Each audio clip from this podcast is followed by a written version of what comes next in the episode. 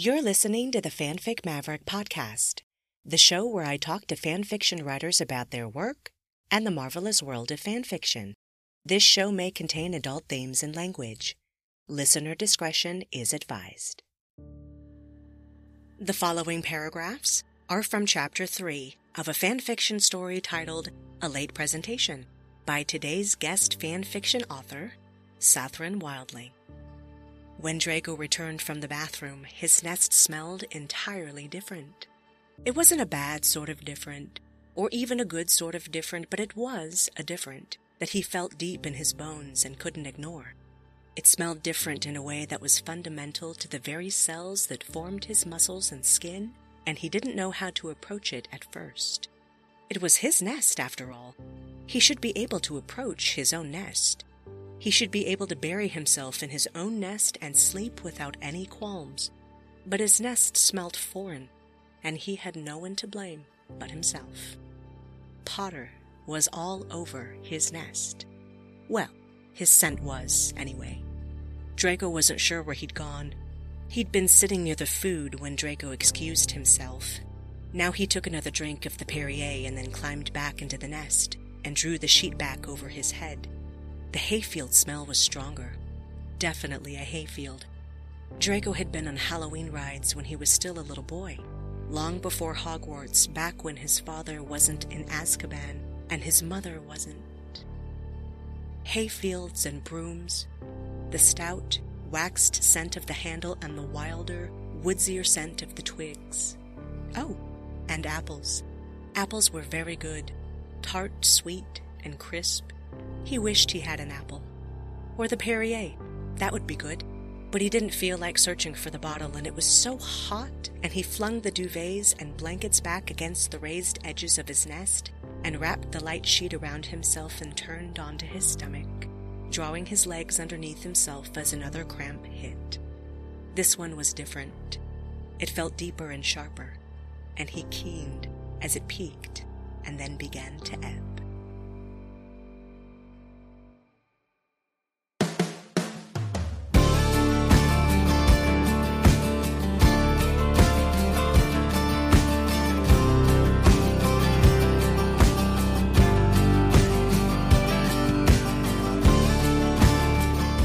To the north, south, east, and west, four corners of the world, greetings from the wild, arid desert of the American Southwest. I'm your host, Chaos Blue, and this is the Fanfic Maverick Podcast. Today's guest fanfiction writer is Southron Wildling. They have been a member of AO3 since 2019, and they have posted 14 fanfictions there for Game of Thrones, Good Omens, and Harry Potter. Southron Wildling is Gen X, parent to three grown children. They have a wide variety of past professions over the years, including OSHA janitorial, adult caretaker, billing and accounting for a Fortune 1000 company. They also know how to sew a quilt, cane a chair, and make the five French mother sauces, which is incredibly impressive to me personally, as I am hopelessly useless in the kitchen and primarily survive on haphazardly crafted peasant foods. So that is impressive to me. These days, Southron Wildling is an emotional support human to an anxious elderly chihuahua. Southron Wildling, thank you so much for being here today. Welcome to the show. How are you?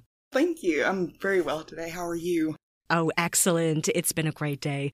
We're going to talk fan fiction today, and I'm so excited to do that with you. I always start at the beginning because I think that the discovery of fan fiction to me is such an important special time for everybody. So I'm wondering if you could tell us about your earliest fandom memories. So when I was a kid, I had started reading very, very like I don't remember a time when I could not read. I went into kindergarten already knowing how to read. And because I grew up in a very rural area, there wasn't a whole lot to do we didn't have a television at one point, and then when we did have a television, it only received one channel, and you had to get the bunny ears, you know, exactly the right way because it's the 80s. Um, we didn't have cable or anything. So I spent a lot of time reading, and I read everything. I wound up reading things that I oughtn't to have read. I read things that were not age appropriate, but I spent a lot of time reading things like the Little House books, and I read The Secret Garden, and I read The Hobbit, and the summer that I was 10, I was so obsessed with The Hobbit because I was reading it and I'd also watched the cartoon. Yes, I love that cartoon. So, so my brain was envisioning the cartoon characters, you know, so I'm seeing like the cartoon elves, not like the live action movie that came out several years ago. But what I would do is I would take these ideas that I would have about, you know, Laura from the Little House books or, you know, about Mary in the Secret Garden or, you know, later in, with The Hobbit. And I would make up these stories in my head and I would play act them out, like playing pretend. I came up with all these different, basically self insert storyline ideas. But I didn't understand that that's what I was doing at the time. But I came up with one idea for a story where my little avatar was going to join up with Bilbo and we were going to go and fight those spiders because those were horrifying. And I, you know, got very excited about this idea and I decided I'm going to write this down. This one's really, really good. And so I wrote it down. I filled up like two or three notebook pages, you know, front and back. And I was so proud of myself. Yeah, I took it to my mother and I was like, here, look, the story I wrote. And she read it and she was like, okay, well, this is, this is a really good story, but it's The Hobbit. And I said, well, but it's not The Hobbit. It's about me and The Hobbit. It's about me and Bilbo. So she had to sit me down and explain plagiarism.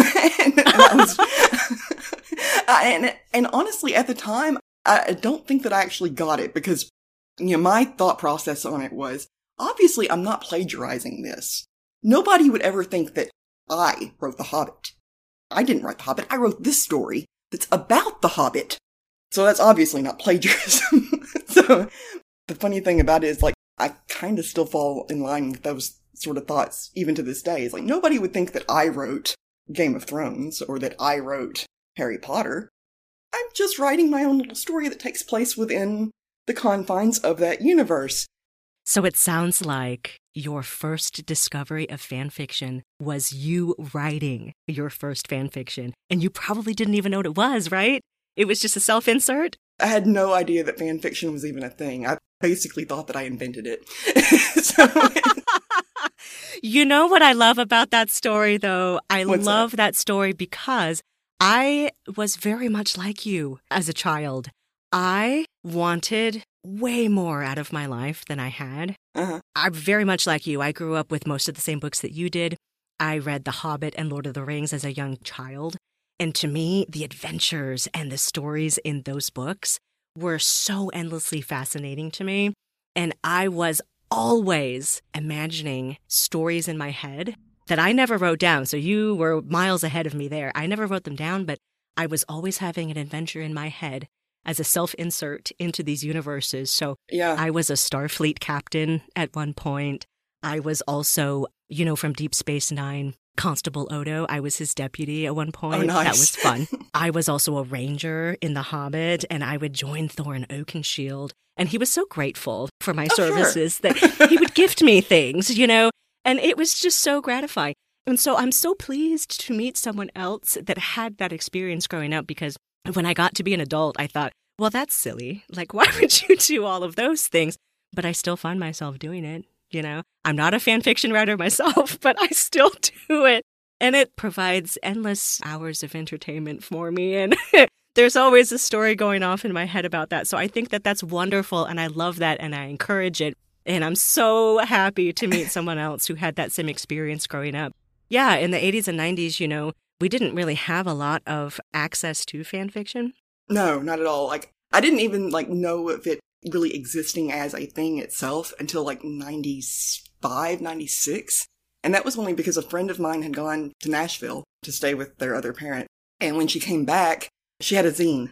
And I had no idea what a zine was. You know, so I was like, what is this? And you know, and I'm looking at it and and it was it was either Next Generation or Deep Space Nine from Star Trek. I can't remember which. I want to say it was Deep Space Nine, but I'm not positive you know, and but I'm looking at it, I'm like, this is so cool, you know, and, and, you know, and she's like, oh, it's a zine. And I'm like, Yes. what's a zine? and uh, so that that was really interesting because the only way in those days to get fan fiction, uh, people were writing it, people were sharing it with each other, but unless you got it like on a mailing list, even finding the mailing list to get on, you weren't going to be able to really access it the way that we can access fan fiction so easily today. Yes. Oh, I love that story. Now, was that your first exposure to fan fiction that wasn't your own? Yes. Oh my goodness. That is so cool that your first exposure was a fanzine. Because you're right. Before the advent of the internet, where we just started posting shit all over the place, the only way that you could get it was to be on the mailing list and to be receiving these fanzines, or a lot of people would just buy them at the Yeah. conventions. But for so many people, that was the first exposure to something like that. Now, I don't know if you remember this, but were they calling it fan fiction in that zine? I don't remember. I just remember that there were Star Trek stories in it. that's, really like, uh, it, it's been so long ago. Oh, that's fine. That's fine. Yeah. I just wonder sometimes, like, was the word fan fiction being thrown around in these zines a lot to where everybody kind of had that word at their disposal to call it that? Or were most people just thinking, oh, these are just Star Trek stories or whatever story, you know? So I think that that's just so fascinating. Now, I'm curious to know what inspired you to become a writer. Was it your experience as a younger child writing your own pieces of fan fiction that did that? Was it seeing these Star Trek stories in the zine, or was it something else that inspired you to write more?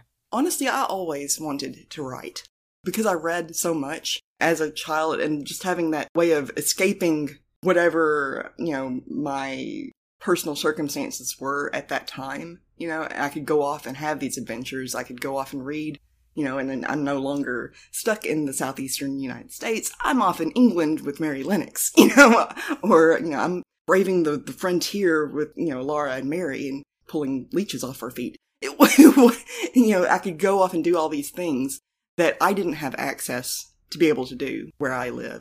And just the idea that if these people who wrote these books, and now I can read these books and I can imagine experiencing these things, then wouldn't it be so cool if I could write stories that then other people could get that same kind of experience of being able to not escape exactly, but they could escape off into, you know, a fantasy land where things are not like they are here.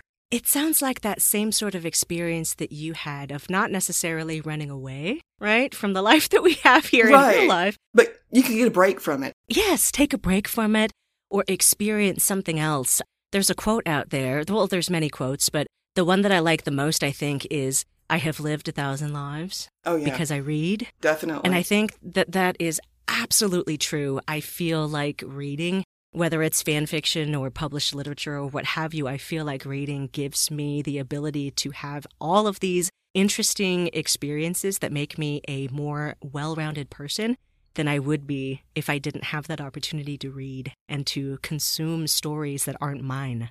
Oh, definitely. Definitely. Because I read books written by 19th century English authors. I've read books written by 19th or 20th century Chinese writers, and they have had vastly different experiences in their lives, and the things they write about are vastly different. But because I can sit down and read these books, I can get a sense of what they experienced and also the, a sense of like what they wanted to highlight about the world as they experienced it. Yes, it gives us that opportunity for a different perspective other than our own.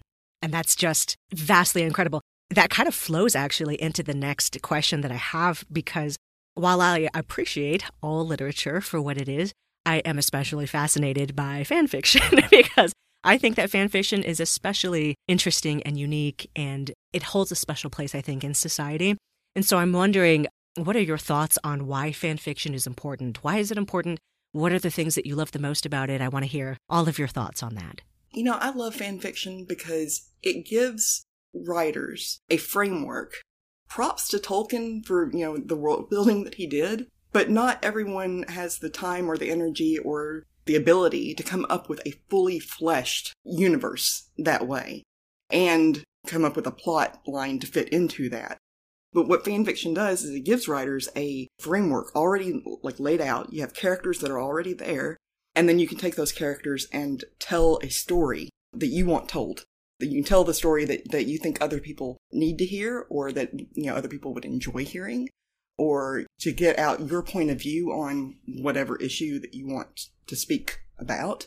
It gives you the ability to put something into a framework that's comfortable for you.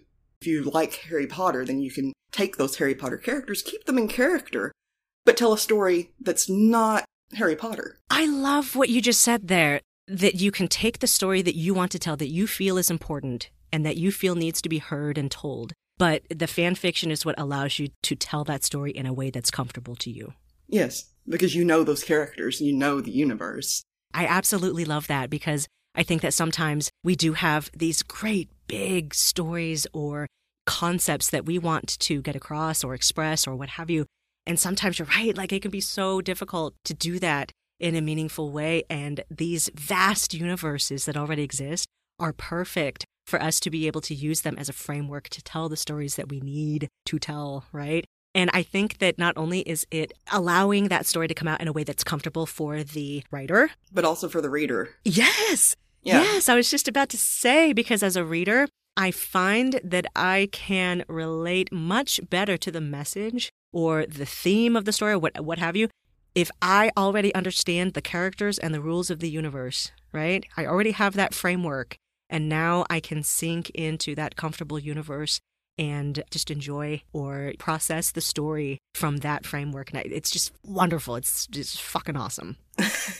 yeah, I read fandom blind sometimes, so it's it's interesting for me when I'm reading a fandom that I that I'm not familiar with because I can go into it completely well blind, as I said, but even then, the stories that are being told, completely relatable, and the good ones, you know, you can still get a sense of who these characters are.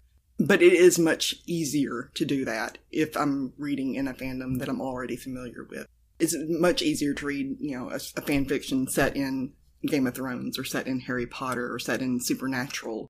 You know, I actually watched Teen Wolf simply because I had read so much Teen Wolf fan fiction. I watched Yuri on Ice after reading I don't even know how many Yuri on Ice fan fictions, but I never would have been exposed to them, to Teen Wolf or to Yuri on Ice or to My Hero Academia.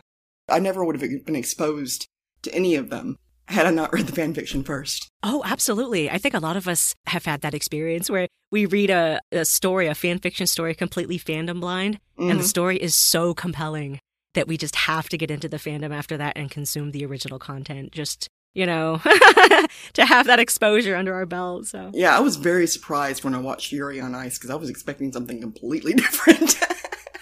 yeah, I've seen so many of those stories, but I myself have never, you know, I've never read them and I've never had exposure to the original canon content, so I don't know anything about them. But, uh, but yeah, I imagine that it it's interesting and different. Yeah. Now, I am curious that you know, speaking of different fandoms and things like that, Harry Potter Yes. Harry Potter is an interesting fandom to me. And I've mentioned this, I think, a couple of times on the show already, but I was an adult when I finally decided that I, it was okay for me to read Harry Potter. But I am an older millennial, so it seems like one of those things that my millennial compatriots grew up with reading, you know? Right. Most of my colleagues were pretty young when they started reading that. You are Gen X, so right. you did not grow up with Harry Potter. No. So I'm curious to know how you got introduced to Harry Potter fandom and what was that like for you? Because I'm assuming you were probably grown when you first encountered that. I was. Um, the first book of Harry Potter was actually published the same year that my eldest daughter was born. And I heard about it on the news. I remember there, there was you know, all this big kerfluffle about, you know, well, at least here anyway, oh, they're going to introduce Satanism to the kids ban it from the schools and everything. That was good lord. But it just it didn't affect me. You know, I was just like, oh, whatever. You know, these people are being ridiculous. Yeah, yeah. children's stories. You know, but at the same time, I wasn't enticed to read them either. You know, it was just sort of like, uh, and then you know, years went by and more books got published, and you know, they started talking about movie deals, and still, I'm just sort of like, well, whatever. You know, it's overhyped. You know, I'll stick with my cl- tried and true classics because I can be pretentious like that.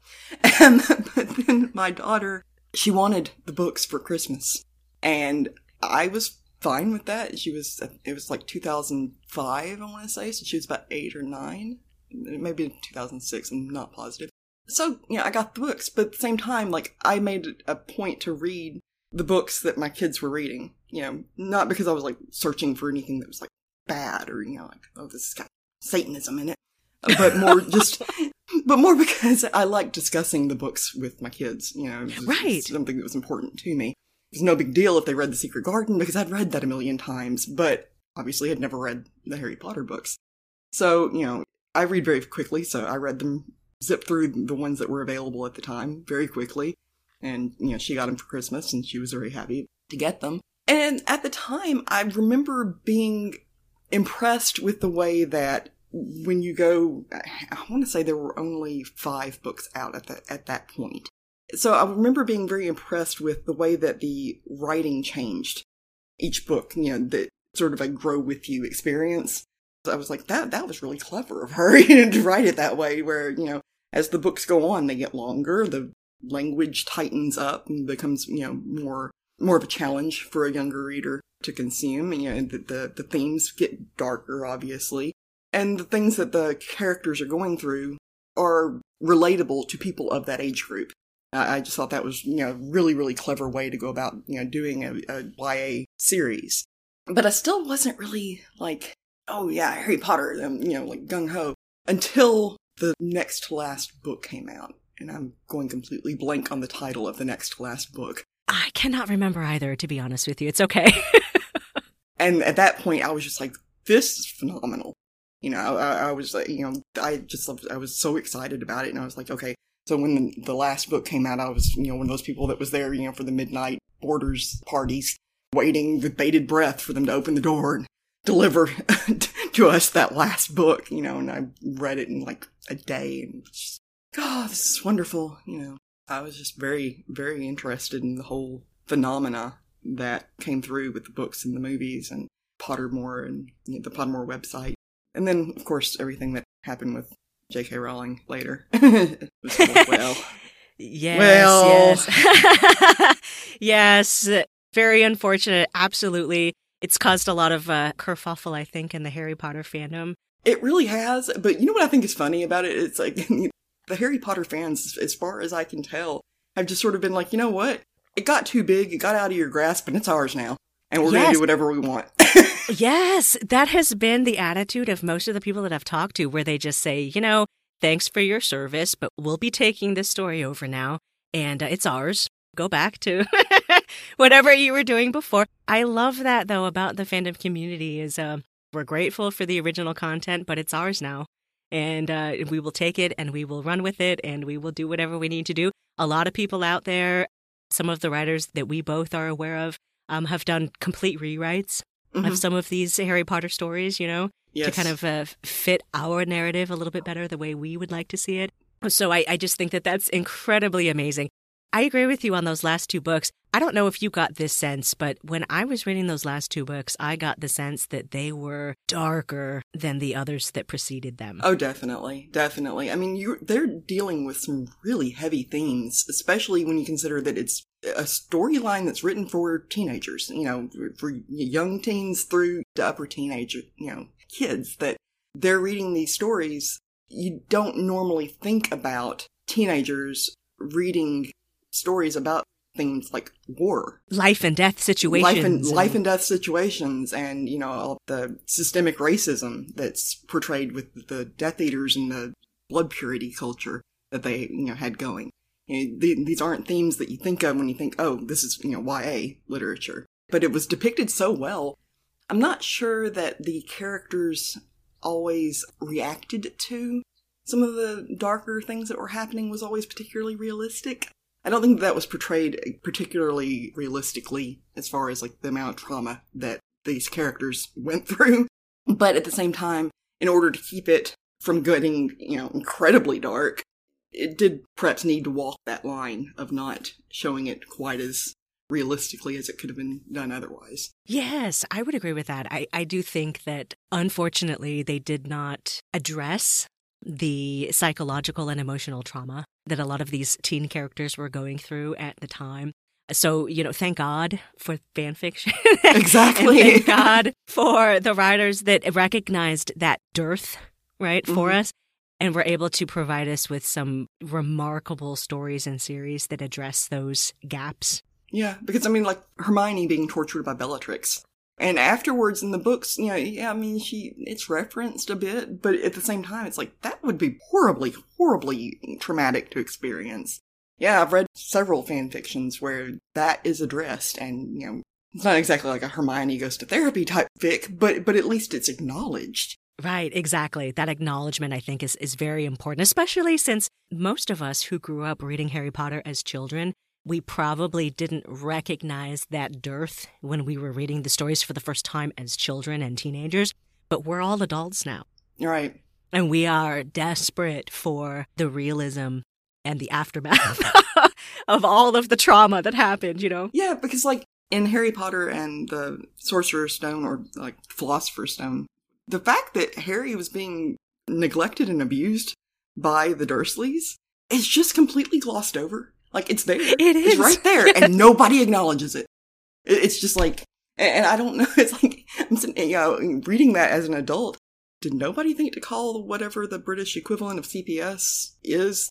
He's not wearing clothes that fit him. He looks he's Right. underfed, you know. I mean, if Aunt Petunia's whacking him with a skillet, good lord, you know. Thank goodness he was magical and could heal from that. You'd think one of his teachers would have been like, "Uh, is everything okay at home?" Like, Yes, I was just about to say that. You know, he went to traditional school before the age of 11. Did none of his teachers ever say, you know, perhaps child services should be called in this instance because something is very wrong here? this this isn't this isn't normal. Yes, yes, yo, no. And I'm so glad you brought that up because I think that, like I said, a lot of the people in our age group now who, you know, we were children when we first, you know, most of us were children, I think, when we first read Harry Potter. And now as adults, we're just, now we need more. We need more realism and, and we need Mhm. those issues to be addressed here. So I always love to explore the Harry Potter fan fiction because it, there's just so much to explore there they keep coming out all these years later. I'm always so pleased by that, that it's been quite some time since the original content ended. That series ended a long time ago. And Yeah. here you still have all of these writers who keep churning out these amazing stories. And, and I love that. Now, did you start writing Harry Potter fan fiction after reading books six and seven, or did you wait some time after you had completed the entire series before you started dipping your toes into fan fiction writing? much later. It was much, much later. I, you know, I, I finished, you know, reading and watching Harry Potter in the mid 2000s. As books six and seven came out and as the movies came out, you know, I, I would revisit them, obviously, but I didn't really get into writing Harry Potter fan fiction until just a, a couple of years ago. It wasn't a fandom that I thought that I would be writing in, but I had gotten a terrible case of writer's block because I was writing for Game of Thrones. And after the final season, I was very disappointed in the, in the final season of Game of Thrones, as, as I know a lot of people were. yes, rightfully so. And I just could not bring myself to write anymore in that fandom at that time. It, I was just so, so frustrated with everything that had happened. And so I would go on for, I don't even know, it had been months where I hadn't really written anything, or if I if I had written, I was like, no, this is this is crap, and deleted it. But I I just just like, you know what? I need to write. Like I feel it like it's a it's, it's almost like an itch. Like I, I have to write something. And so I was okay. Well, what's comfortable? Well, Harry Potter's comfortable. I know the characters. I know the Harry Potter universe. I know what happens in Harry Potter, and I've read enough Harry Potter fan fiction. I know what's going on here. So, okay, I'm going to sit down and I'm going to force myself to write something. Anything. Just write something. And that's what happened. I wound up writing an Omegaverse Harry Potter fan fiction that was meant to stop my negative self talk about my writing because it, no pressure. I don't have to worry about keeping everything exactly as it was supposed to be in the Game of Thrones universe. Because it's Omegaverse, I can change things as I want to. You know, so I didn't have to worry about making sure everything was completely accurate. And I sat down and I wrote, and that's where a late presentation came from. Oh, I love that. I love that. That not only was it a wonderful story and so entertaining, and I loved every minute of reading it, but to know that it was also meant to be like an exercise for you to get kind of out of your head a little bit with your own writing and to just kind of get something out on paper. Because, you know, that itch you describe, I have heard so many other writers describe that where it's a need, like a Mhm. physical need Yeah. to write something down on paper and get those thoughts out. So I'm glad that you were able to do that here with late presentation and with Harry Potter as well. This turned out spectacularly. Oh, thank you. I am curious about what your thoughts are on the Drarry pairing. For those who are not Harry Potter fandom people, Drarry is the word for the Harry and Draco Malfoy pairing. And I will admit right now that it's not a pairing that I have spent a lot of time in. I have lots of others, but that one has always been a bit of an enigma to me. But a lot of people love it.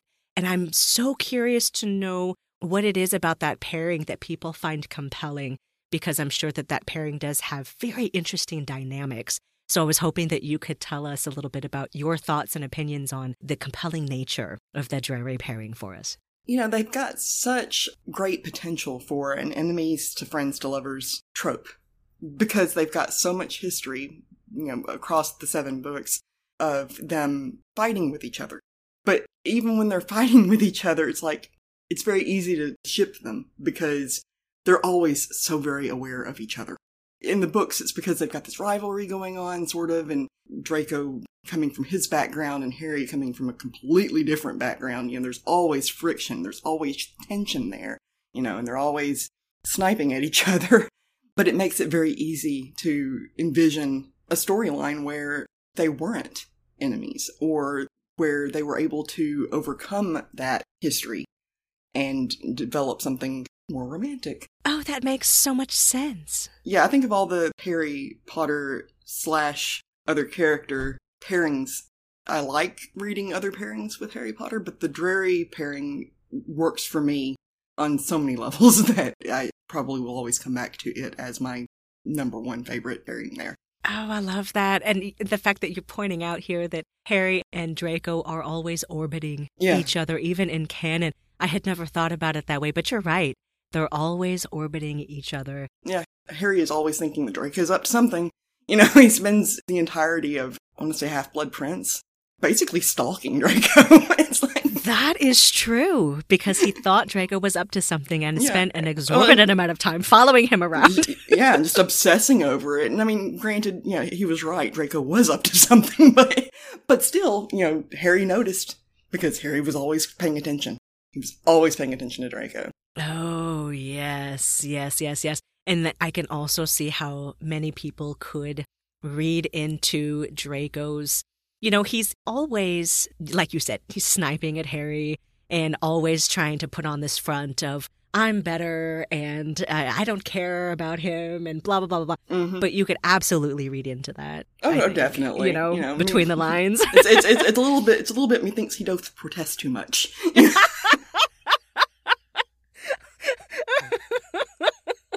That's going to make the coffee squirt out my nose. That's so funny.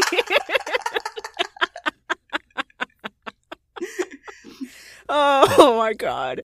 Oh, I love that. I absolutely love that. Now, you had both characters present in a late presentation. yes. It's really just a story between Harry and Draco. And I was wondering, is there a character that you like writing the most for over one or the other? And which one would it be? In that particular story, I found it easier to write Draco. Okay. I've written another Harry Potter fanfic that's completely unrelated to uh, a late presentation. It's not Omegaverse. And in that one, I, it was much easier for me to write Harry's parts. But in a late presentation, I'm not really sure what it was. I guess I was having a difficult time trying to figure out exactly what Harry's character would be like in an Omegaverse setting. It was easier for me to picture him in a Harry Potter sort of slight AU. But in the late presentation, Draco's character was was a lot easier for me to figure out what his motivations were and what his thought process would be like. And so it sounds like writing Harry's point of view was the one that was the most challenging for this project. Oh, definitely. Although you could say that Kreacher was the most difficult since I didn't have him say a word, even though he does pop in a couple of times. so. he does, out of necessity. He pops in a few times here and there, but yeah, he didn't really have any lines. I'll have to make him talk in the in the sequel. yes, because there is a sequel. I'm glad you brought that up, and uh, we'll be addressing that in a bit here. Mm, oh, definitely. Now, for those who have never read a late presentation, could you describe that story for those of us who haven't read it? And also, besides this being a project to help you kind of move your writing forward, if you could tell us if there was anything else besides that that inspired you to write this particular piece. didn't really have any other inspiration besides trying to break out of my writer's block. I'd been reading a lot of Omega Verse stories at the time, and I thought that it was really a fun AU to play in. There's so many different variations. I mean, there's so many different aspects that, that different writers put into their Omega Verse stories. You don't like this particular trope, leave it out. You like this one, put it in. You know, it, it just lent a lot of flexibility to the universe. So I figured, you know, it would be a fun exercise. If you had to describe briefly what a late presentation is about, how would you describe that? So a late presentation at its core is basically an Omega verse uh, character who doesn't think they're an Omega presents as an Omega unexpectedly and goes through their first heat. So in the uh, Omega verse that I've built in this story, basically you want to have an alpha partner with you for your first heat or there'll be vague medical issues involved. it's not exactly like a fuck or die trope, but it's it's adjacent to that. And so Harry gets called upon to assist Draco with his first heat at Hogwarts in the year following the battle at Hogwarts. One of the things that I love about the ABO trope, personally, because I, I read a lot of stories in that trope and I love it. But one of the things that I love about the trope is it does give us the opportunity to see characters that we're familiar with who may be able to show us different sides of them because of the ABO dynamics involved. Sure. Right? So in this story, obviously Draco was not anticipating No. presenting late in life as an Omega. That's not something that was in his purview.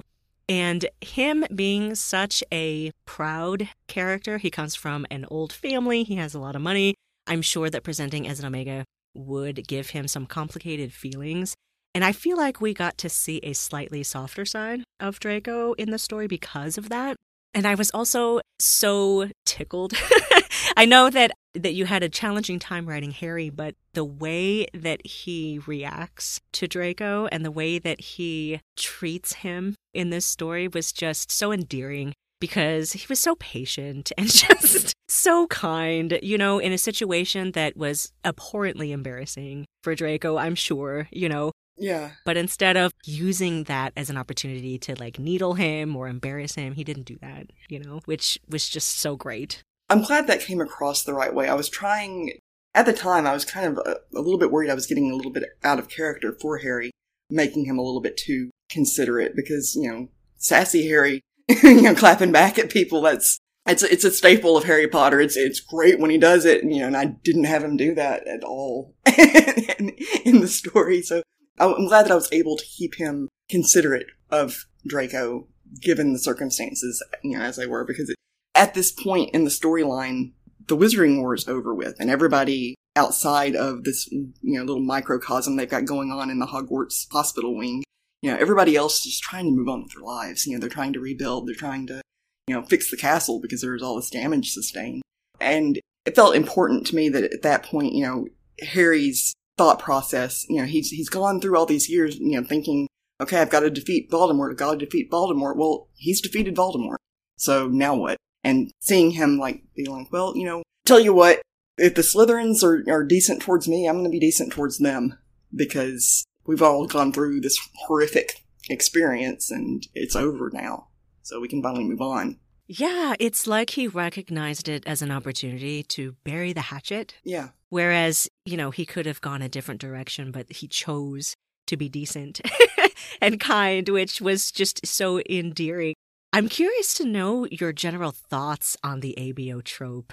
I've talked about it on the show a little bit here and there, but it remains a sort of a controversial type trope, you know, for, for good reason.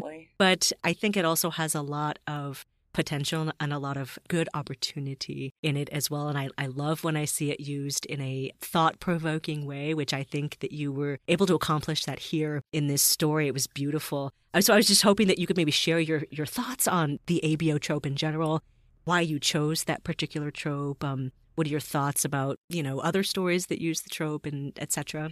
You know, there are so many different ways that you can write a story using the ABO tropes, and some of them, some well, I mean, it, it, it's it's considered controversial for a good reason. I mean, there's the, the consent issues alone are just so rampant, And I tried to address that without getting preachy in a late presentation. I'm hoping that that came across the right way.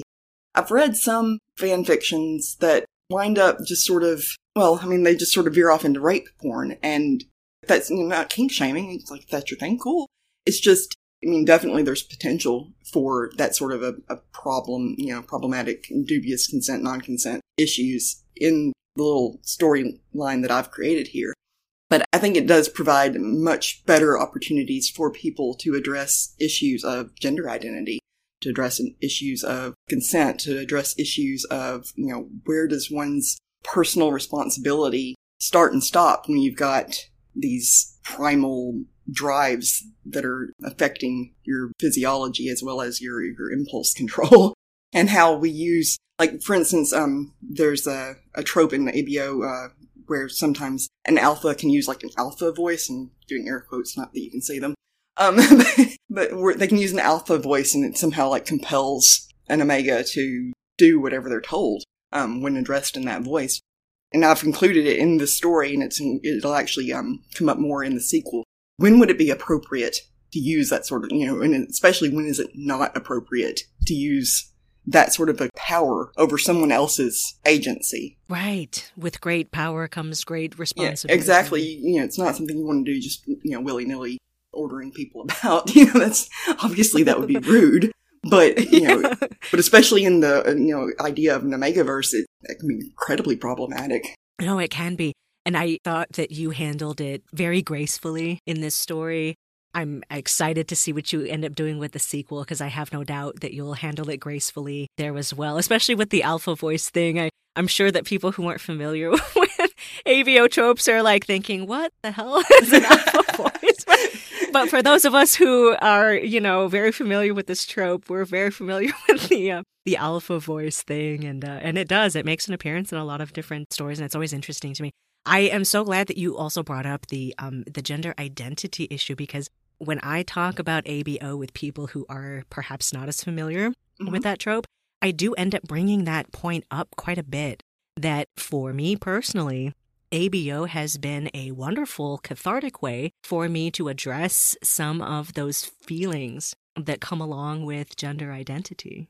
Oh, you know, definitely. in a safe way that doesn't feel what's the word I'm looking for? Contrived. Yeah, contrived or aggressive especially if it's a character that I feel already attached to in some way, if I am able to see them go through some sort of, you know, challenge or something in an ABO type trope, for some reason that's just very cathartic for me, you know? Yeah. So I've always wondered if other people feel the same way that I do about that trope in, in that same way. So I think that you're very likely not alone. There's a really good fan fiction called Coming to Terms by Unforth and did an incredible job where it's in the supernatural fandom. And there's one character who is born an alpha, but doesn't feel like an alpha, isn't attracted to omegas, and really is attracted to other alphas, but in Unforth's universe, well, at least for that particular character, because that character grew up very, very sheltered, doesn't know that that can be a thing, and feels very, very guilty about the fact that he's attracted to other alphas. And not only that, but he doesn't feel like an alpha. He feels like an omega. But he doesn't understand because he's had such a sheltered upbringing. He doesn't understand even that that can be a thing. You know, that, that exists. You know, that's, that's a possibility. He's going through all of this angst and, and, and self-doubt and self-flagellation even because he can't live up to this expectation that his family has for him to be the alpha male it's a really fascinating exploration of both like gay issues and also trans issues. The way that Unforth wrote it was incredibly well done, in my opinion. Oh, that sounds absolutely fascinating. See, that's why I love ABO so much because it prompts these types of discussions that I think are absolutely fascinating, you know, absolutely fascinating, endlessly compelling. That's why I love the trope so much because it prompts these types of thoughts and discussions, especially when it comes to gender. You know, there are so many things to say about it for sure. You know, speaking of interesting conversations, you know, involving these different things, you know, in our back and forth email discussions, which I enjoyed immensely, you mentioned how some fics are theme and message driven, right? which we've been discussing here a little bit. But there are others who are really just more, you described them as harlequin bodice rippers, right? Which brings forth those images of, uh, you know, romance novels where it's really just more about the sex than it is Sure. about any sort of message, right? And I think we've both agreed in our back and forth that both types of writing are absolutely valid. You know, my thought on that is that with fan fiction being so much of a, a, female driven activity, I think that there have been a lot of instances in the past where fan fiction has been demonized and misunderstood, especially when it comes to stories that read like that. Because people want to look at it and they're just like, oh my God, this is trash. This is Yeah. just 13 year olds writing garbage, right? Yeah. how disparaging, right? I think that there are a lot of people in fandom in the past 10 years or so that have pushed back against that stereotype a little bit and just said, you know, people say those things sometimes because they're afraid of female sexuality and they're afraid of that expression of female sexuality. And that's what some of these works are, right? oh, definitely. Yeah. So even though we do talk about a lot of theme and message driven works on the show, I think it's also equally valid to point out that there are some stories out there that are just healthy expressions of kinks, sexuality. Maybe they're just more there for entertainment value, and that's still okay. That's still valid, and there's still nothing wrong with that. Oh, definitely. I mean, it's fine if you want to sit down and come up with a major theme of exploring consent or exploring gender identity or exploring, you know, concepts of Stockholm syndrome or, you know, slavery or all of these, you know, very deep concepts and trying to, to write a story that explores the types of issues that different marginalized people experience. That's great. But it's also great to write something that's just these two characters go and have a great time. Because both can be enjoyable to read. Both are enjoyable to watch. You know talking earlier in my intro about my cooking and i enjoy cooking. I, I like cooking a lot. I like cooking french cuisine in particular and i've worked very hard to become i will, I will say proficient but i'm not even sure i quite hit proficient but i'm decent. But that being said sometimes i just want to eat a ham sandwich and some chips you know, I don't, I don't, it, it doesn't have to be like this grand elaborate production. Sometimes you just want something short and sweet. Sometimes you just want something that's, you don't have to think so hard about. Sometimes you want something that's, you know, just, you read it and you're like, ah, that was fun. right. Exactly. It doesn't always have to be a grand production. And I think that to disparage writers who write stories that are intended to be just fun and don't have hidden messages in them, to call that trash or, or worthless is just, it's, it's so wrong.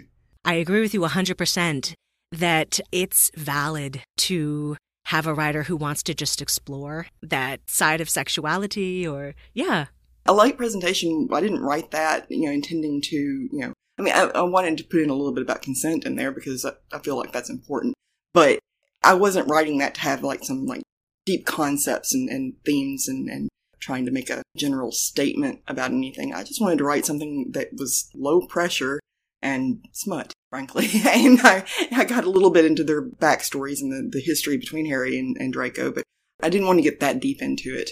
You know, I wanted to keep it more lighthearted and fun to read. Yes, and it was. It was. In fact, you know, I had a great time reading your author's notes in that story because there are the parts that are leading up to the smut stuff. Uh-huh. And then when you get there, I think you said something in your author's notes to the equivalent of porny times ahead, like Yeah. porn is here, you know? Jump ship if you don't want to read this. yeah. Yeah, but just being so bold about that and being like, "Yep, the next part is porn." You know, and and that's okay. Yeah. You know? And I loved that. I absolutely loved it because, you know, in my mind, there is nothing wrong with that kind of writing and there's nothing wrong with stories like that. I read stories like that all the time and they're immensely satisfying and so much fun. Even though fan fiction can be serious and can have messages and things like that, there are lots of different types of fan fiction and they are all valid and they are all beautiful and all serve different purposes and we can celebrate all of them. and just as an aside, yes, I'm older and I'm writing in a, you know, a YA fandom. That being said, for the 13 year olds that are out there plowing through their fics and writing their stuff and everything, awesome. Do it. Write. And write more. And then write some more after that because whatever feedback you're getting, you know, regardless of if it's positive or negative, the more that you write, you're only going to get better. So if you aren't satisfied with the feedback you're getting, it's okay because you're only going to get better as you write more and more and more and more. Yes. Keep going and keep exploring and keep practicing because that's really what it is, right? It's that practice. oh, that's wonderful. Speaking of practice, do you have a favorite line or a scene from a late presentation? You know, I was thinking about that. There's a very short little tidbit before Draco, at this point, he's in heat, but he's not completely discombobulated by it. You know, when, I was writing him in being in heat, I was trying to portray it sort of as if he were drunk, and so his thought process is disordered. So he's a little bit not quite with it. And they're eating, they've got snacks. So yeah, I said his skin was prickling and he felt like he might explode. It would ruin tapas hour. It cracked me up for some reason. like when I wrote it, it just cracked me up because they they had this like tapas and charcuterie board thing going, and I was just like just tickled me when I was writing it. So that little bit, there's a bit where he's it's later in the story and he's in the shower and he, he said you know, he wasn't crying. You know, he, he might have been leaking from the eyes a little bit, but he definitely was not crying. no, not at all. Draco was not crying. so it's uh, he's in the shower and he's upset. He thinks this whole Omega business was just so not degrading. That wasn't the right word, but being a slave to one's hormones on a quarterly basis, leaking fluids and mindlessly driven by biological impulse not giving a Niffler's trinket if he was being intimate with someone that had been his nominal or sworn enemy or also secret crush. It was positively uncouth. Draco, oh. you're such a snob. I love you so much. yeah, but I relate to him so much there because, you know, just the idea that the body does things that you have no control over and that make you mad. Oh, I can relate to that on such a deep level with Draco. when I read that, I was like, yes, Oh, I definitely. understand what you feel, my man. Yes, I do. oh, that's so funny. I'm so glad that you also brought up the um the cheese platter scene. Mm-hmm. Because the part where he corrects Harry on that is one of my favorites when he's like, it's a charcuterie board. And I was like, you snob. That's so funny. Cheese platter. Come on now. yeah, you know, it's funny because um, I'm not a, a well polished individual myself, and it's always been cheese platter to me. Sure. And then my brother started working for this fancy restaurant a few years ago, mm-hmm. and they serve a charcuterie board there. And that was the first time, like two years ago, is when I first learned that word charcuterie oh, wow. board. So yeah, I know. So like, so when you brought it up in the in the scene, I just laughed out loud because I was like, "Yep, I I get you, Harry." Like I didn't know what that was either. And then Harry arguing with him is like, "It's not pancetta, anyways." I know. That's really just so funny. Well, it begs the question: What kind of meat was it? You know, because Draco thought it was pancetta, and Draco is supposedly the expert on these things. so. I know. But that's just the delightful part, I think, of their particular interactions, right? Is that Harry doesn't really know this stuff, but Draco's so highborn that he's just so snobby about everything, and it's just so funny. well, he's very confidently incorrect. yes, yes, yes, yes. But at least he's confidently incorrect. Yeah, so. it's it's kind of the there, there's a point in which um Draco and Harry are talking, and it, it's funny too because like in the previous chapter, Harry had said something about he didn't want to seem gauche, but asking Draco, you know, where are you on the horniness scale of your heat right now? Because you, right, you know, but he uses that word gauche, and then later in the next chapter, he's like, I don't really know because Draco is talking to him and explaining like French food words, and uh, Harry's like, I don't really know French except for you know the stuff that you pick up like deja vu or au revoir. Well, he already said gauche, and gauche is French. he actually knows more than he thinks he does. He does. He knows more than he thinks he does. He's just, you know, not as confident as, Draco, I think, would be because he's like, did I even use that word right? But, right. But yeah, oh, and then that part where Draco is asking for water, but he doesn't want any kind of water. Like he wants sparkling water. Yeah. And I was just like, oh, that's so bougie. So right. bougie of you, Draco. I loved it. So he was so absolutely delightfully in character here the whole entire time. I just thought you did a wonderful job here. I'm curious about your writing process here for this project. I was also wondering if your writing process for the first part of this series, because you've decided to extend this into a series. So we have a late presentation, and then we have the follow up sequel, which is Harry Potter and the Not So Simple Eighth Year.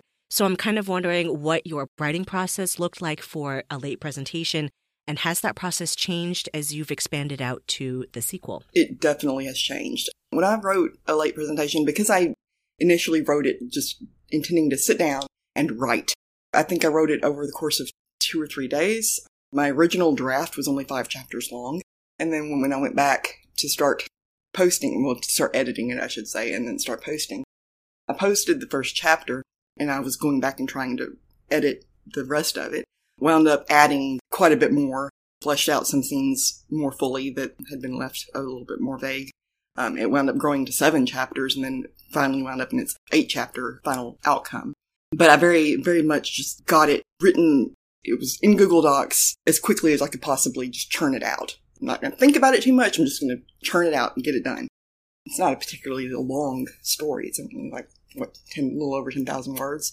But normally, I, I very much am a you know I, I write an outline. I get like my little bullet points. This got to you know include this, this, and this, and you know maybe have a few scenes that are very, very like detailed in my mind for exactly how I want everything to be staged. I may have like certain lines that I know I need to get in there, certain concepts that I know I have to insert at different areas. And then I'll write everything out after I've done all that pre planning first. The problem that I ran into when I started the sequel was that I basically was trying to just sort of pants it. You know, I had a very, very loose outline for it, but it did not have the kind of detail that I normally try to do when I'm writing a story. And I got those first three chapters written and posted, and I had a couple of more chapters written that I was not happy with. And I realized very quickly that trying to post a work in progress is just not for me the two stories that I've tried to do that with, well, the one story that I tried to do that with was in the Game of Thrones fandom. I wound up completely losing steam on, even though I had it completely outlined out for exactly where it was going. So it's much better, I think, for me to go ahead and get it completely written before I try to start posting it, because I don't want to leave people hanging. You know, if something happens, if I go into writer's block, if I'm, you know, just completely lose steam on the, on the story. I mean, you read some works in progress or read fan fictions that are unfinished, and you see where they're going with the story, and then at some point, it's like they just run out of steam, you know, and I've done it myself. You know, I know exactly what that's like, and you're just like, oh, geez, where am I going with this? You know, I think that's why you see so many times, like, there'll be one chapter posted. It'll be like the first chapter, but it's not a one shot. I think what winds up happening is that you come up with a premise for a plot, but you don't have the plot it's crucial for me to actually have a plot planned out before I start trying to write anything because otherwise I'm, you know, I will just sort of wander aimlessly around and then be like, oh, I'm tired of this one.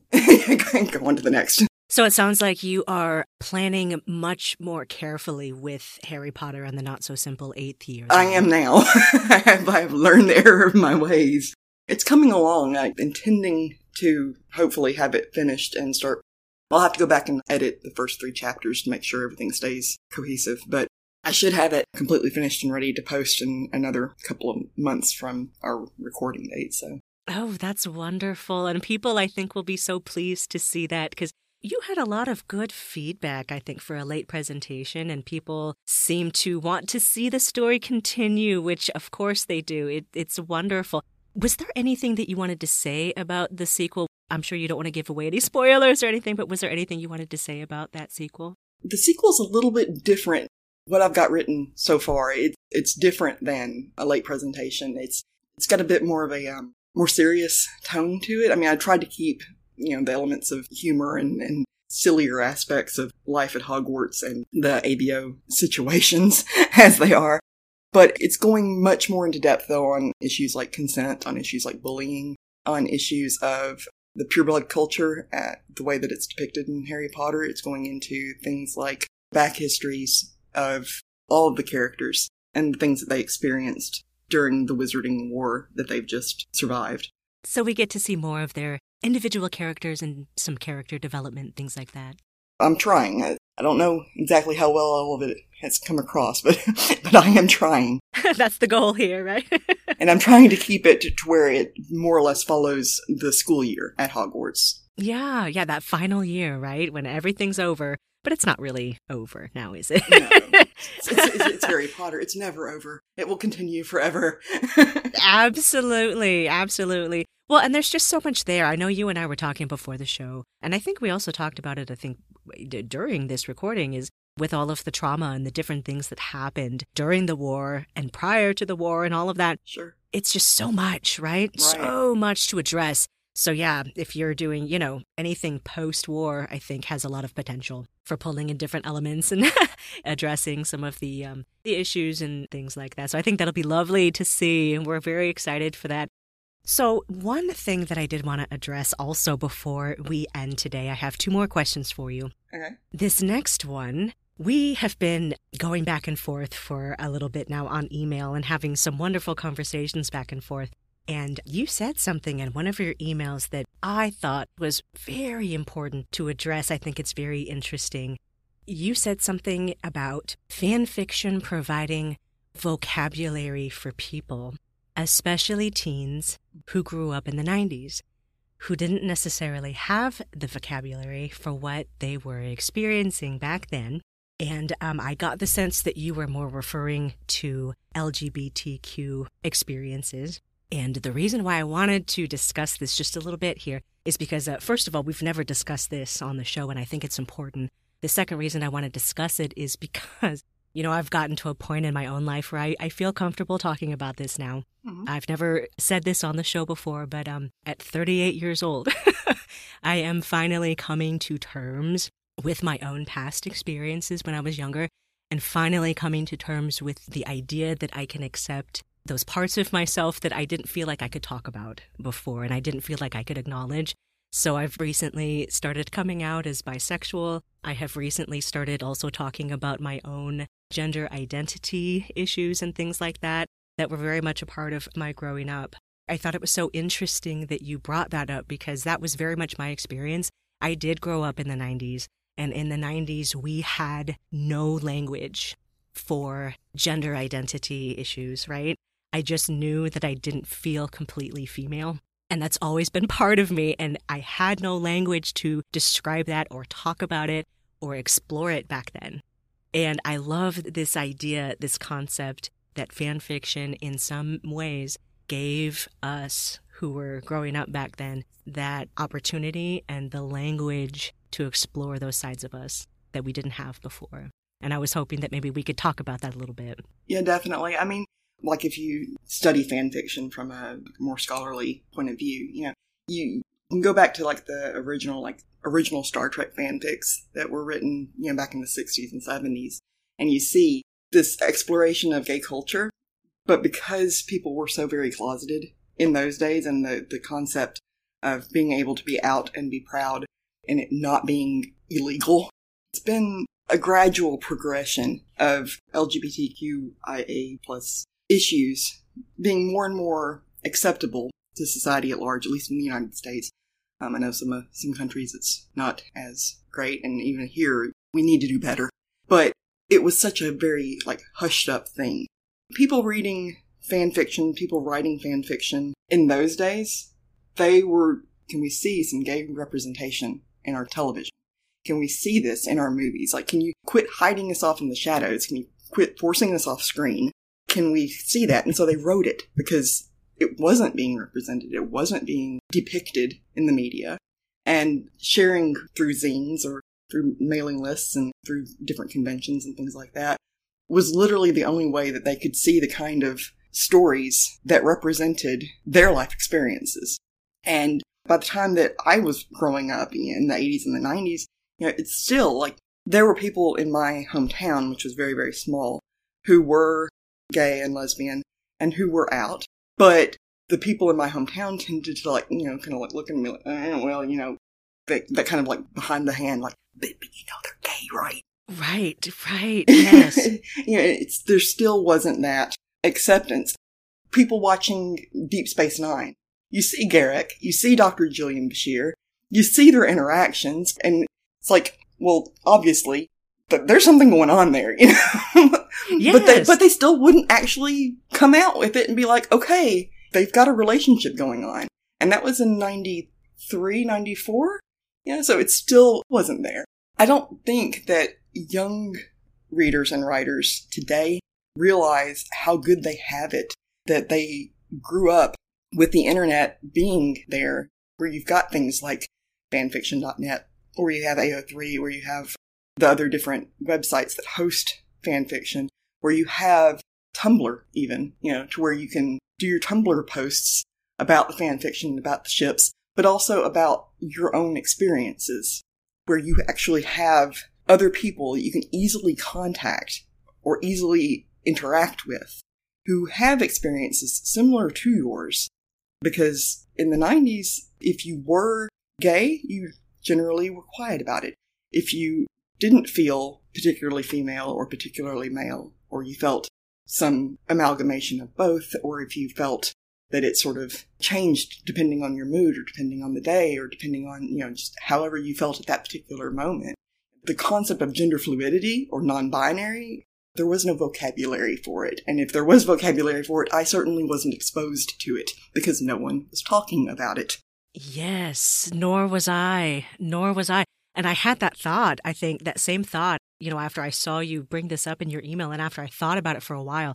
And I am so grateful that people, like in my sister's generation, for instance, she's a Gen Z, you know, and she grew up in high school with terms sure. for people that have that life experience. So she is all set with those terms and she understands. And it's something that, like you said, we are more able to talk about out in society. It's something that everyone is, is starting to be conscious and aware of, right. which I am so grateful for. And I'm not saying that it's perfect. No. Absolutely, we need to do better. But it's better when you compare it to our own experiences in the 80s and 90s, where literally there was no language for it. You know, when I experienced that, there was no way to talk about it. No. There wasn't a way to talk about it internally with just me no. because there was no language for it.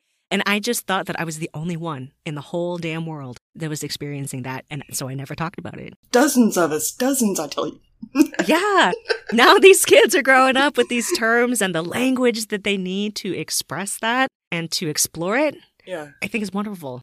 Absolutely wonderful.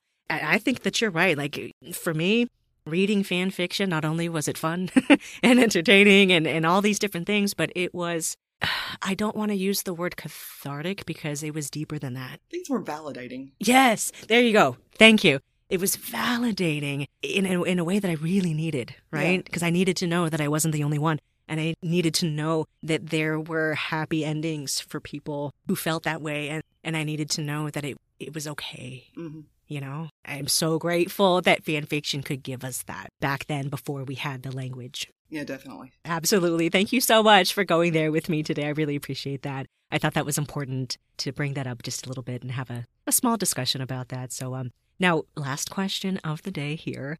Do you have any other fan fiction authors that you follow that you'd like to mention real quick before we close out? Well, in the Harry Potter universe, anyone who has not read or at least looked at the Pacify series by Chicken Pets needs to go and take a look at it. It might not be everybody's cup of tea. It's a BDSM themed story, and it features Harry and Snape. So, you know, depending on how you like your fanfic, might not be for you, but it's an incredible story. I have a hard time following particular authors because um, for me, the, the, stories that I read, I take it much more on like a fic by fic basis. But I did want to give a shout out to a story called Away Childish Things by an author called Lettered. It's a Harry and Draco story. It's phenomenally done as well. You've actually interviewed a couple of authors that I really enjoy from the supernatural fandom, Casually Neurotic and Ginger Swag. And then I guess also Unforth for their work. Oh, perfect. Those all sound so wonderful.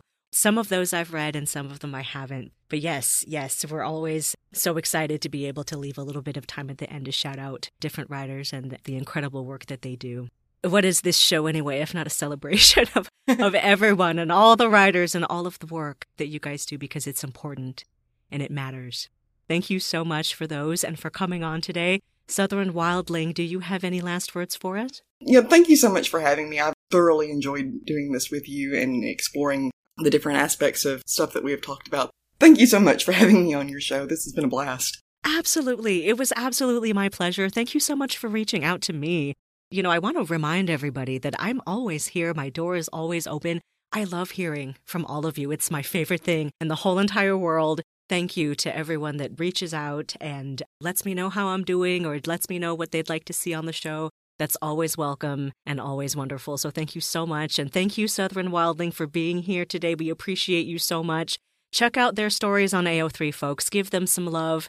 You can find the Fanfic Maverick online at fanficmaverickpodcast.com, on Tumblr at Fanfic Maverick Podcast, on Instagram at Fanfic Maverick, and I can always be reached at fanficmaverick at gmail.com. Thank you all so much for listening. Don't forget to subscribe, and I will see you next episode. In the meantime, keep on rolling.